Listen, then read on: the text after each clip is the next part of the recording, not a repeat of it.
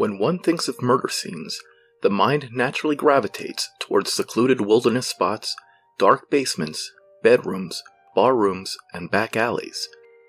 The actors in these grisly crimes, if justice is lucky, are arrested and locked up until such time as they are called upon by the criminal justice system to face the consequences of their sinister deeds in a courtroom.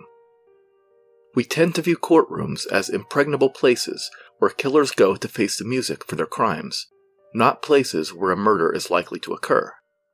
Yet, the Cumberland County Courthouse in Carlisle was the scene of a shootout in 1955, which resulted in the death of an attorney and the wounding of several others, including a judge.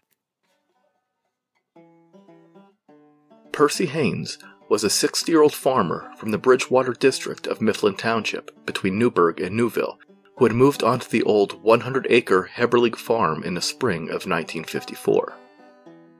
Haynes, who had been born and raised in Carroll County, Maryland, spent much of his working life in Chicago, where he lived with his wife, Lulu, until they became estranged. Upon his retirement, Percy decided to move to Cumberland County and take up farming. Under his employ were two very capable farmhands, Pete and Sam Showalker, and the nearest neighbor was several hundred yards up the lonesome road. The few who knew him remarked that Haynes was a sullen, silent sort of fellow. His nearest neighbor, Irvin Russell, said that Haynes had never once paid him a neighborly visit, while the owner of the local hardware store, Ken Bowman, said that Haynes was a regular customer but seldom spoke. He had a habit of staring, Bowman later recalled.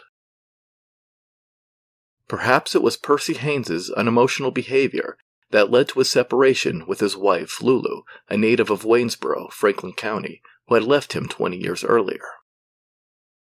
He had arrived in Pennsylvania alone, and it seemed that he had forgotten all about his estranged wife until May of 1955, when Lulu hired an attorney and sued Percy for non-support.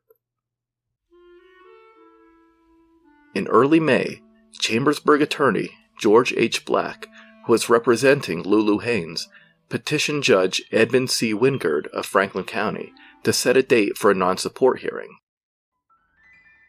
Judge Wingard discussed the case with the district attorney, Rudolph Wertheim, who was told that under the Reciprocal Enforcement of Support Act of 1953, the hearing must take place in the county in which the defendant resides.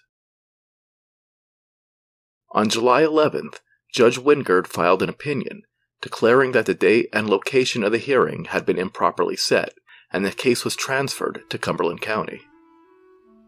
Unfortunately, Percy Haynes didn't get the memo and traveled to Waynesboro for the canceled hearing.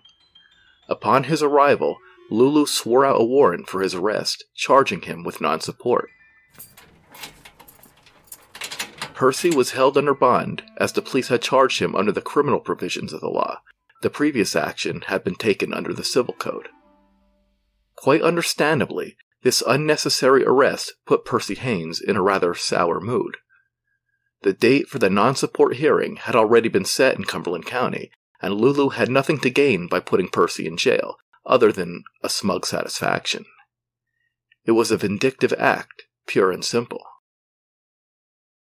This change of venue presented a problem for Lulu's attorney, George Black, who was not licensed to practice law in Cumberland County.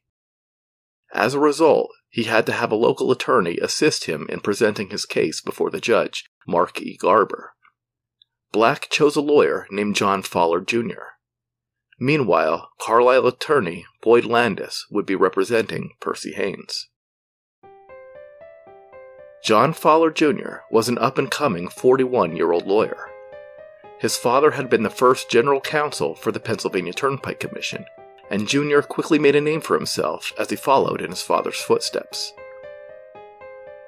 Suave and snappily dressed, the youthful attorney didn't appear to have much in common with a retired farmer from sparsely populated Mifflin Township, but Haynes and Follard's paths had crossed only a year earlier. Judge Garber was presiding over a case argued by John Follard, who was representing the Newville Taxpayer Association, which was an assembly of local farmers. As a member of the NTA, Haynes was very familiar with Follard, and vice versa. That day, before Judge Garber, Fowler was squaring off against Boyd Landis, who was representing the Big Spring School District. Ironically, Landis would be representing Percy Haynes at the non-support hearing just 1 year later. In the case of Haynes versus Haynes, the principles would remain the same, and the hearing would be held inside the very same courtroom.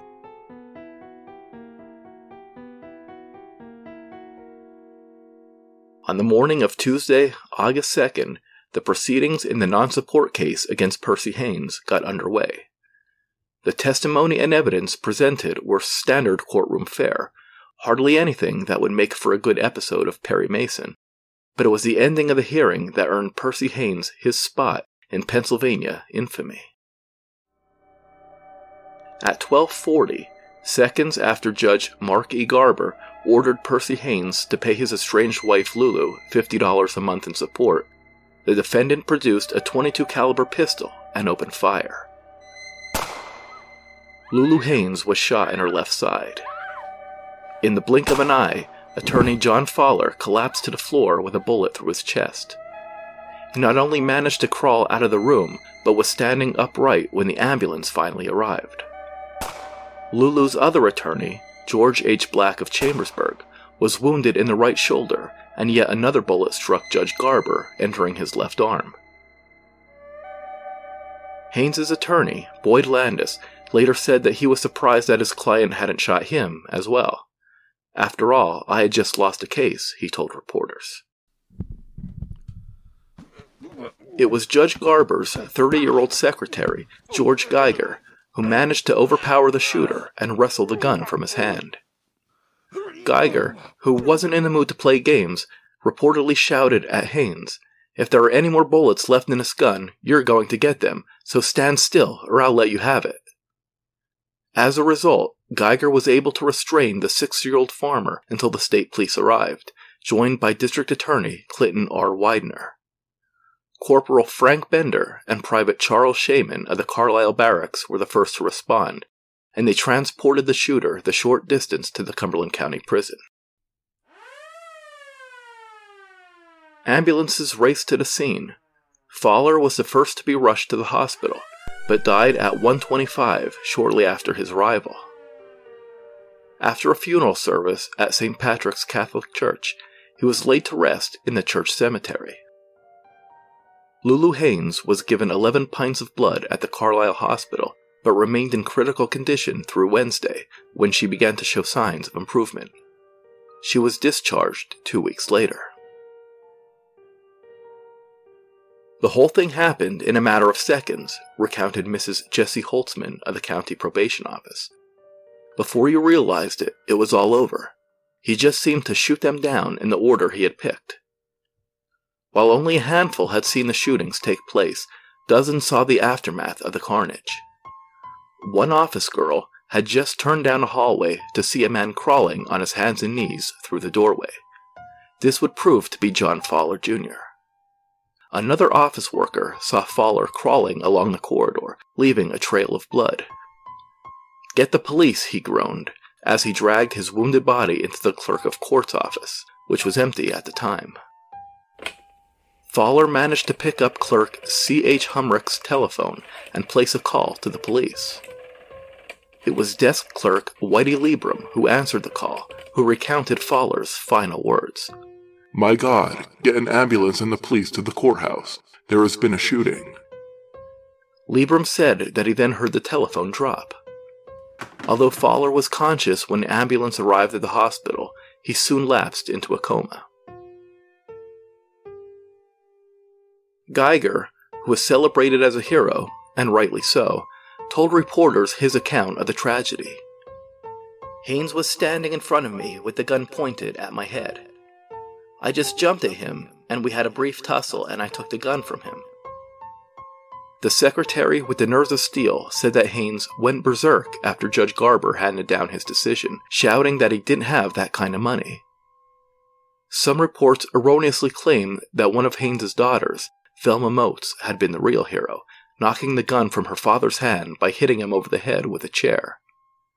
In all of Geiger's statements to the press, he never mentioned this event taking place, and the artist's sketch of the courtroom failed to show Mrs. Motes anywhere near the principals in the room, thereby disproving her claims. After the shooting, Judge Garber calmly walked into the law library, then rapped on the door of the jury room where he encountered President Judge Dale F. Shughart and his court reporter, Gladys Kramer.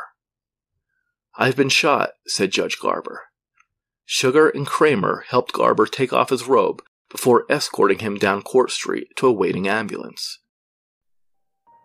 As Percy Haynes sat in prison awaiting trial on the charge of first-degree murder, he expressed very little emotion. However, he exploded in a fit of rage in the early morning hours of August 12th when he was hit with 6 different lawsuits totaling more than $600,000. These included damage suits brought by Fowler's family, by Chambersburg attorney George Black, and by his estranged wife, Lulu, who demanded $50,000 for her medical expenses. Upon learning of Lulu's lawsuit, Percy knocked himself unconscious by pounding his head against the door and walls of his cell.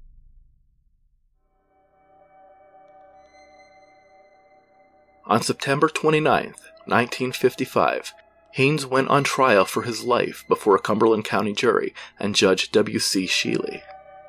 Although he was found guilty, the jury recommended a life sentence for the retired farmer.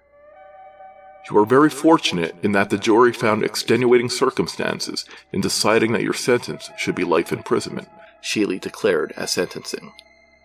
"The evidence of the Commonwealth fully justified returning a verdict, sending you to the electric chair."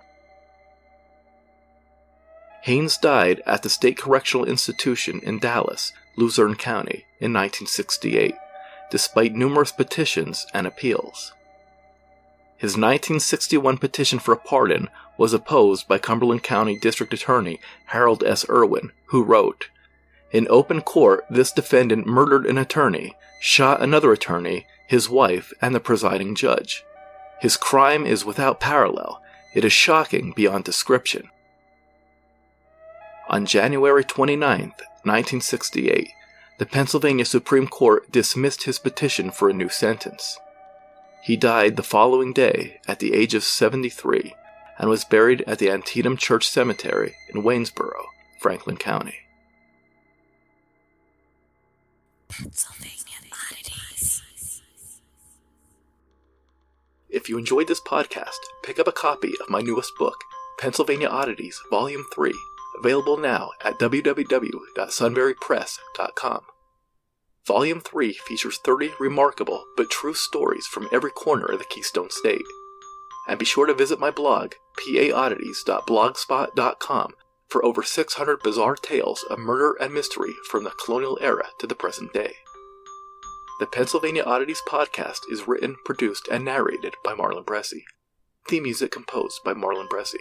Sound effects courtesy of freesound.org. Listen to the Pennsylvania Oddities podcast on Anchor, Breaker, Spotify, Apple Podcasts, Google Podcasts, Overcast, Amazon Music, iHeartRadio, and anywhere else you find your favorite program. New episodes on the 1st and 15th of every month. Bye-bye.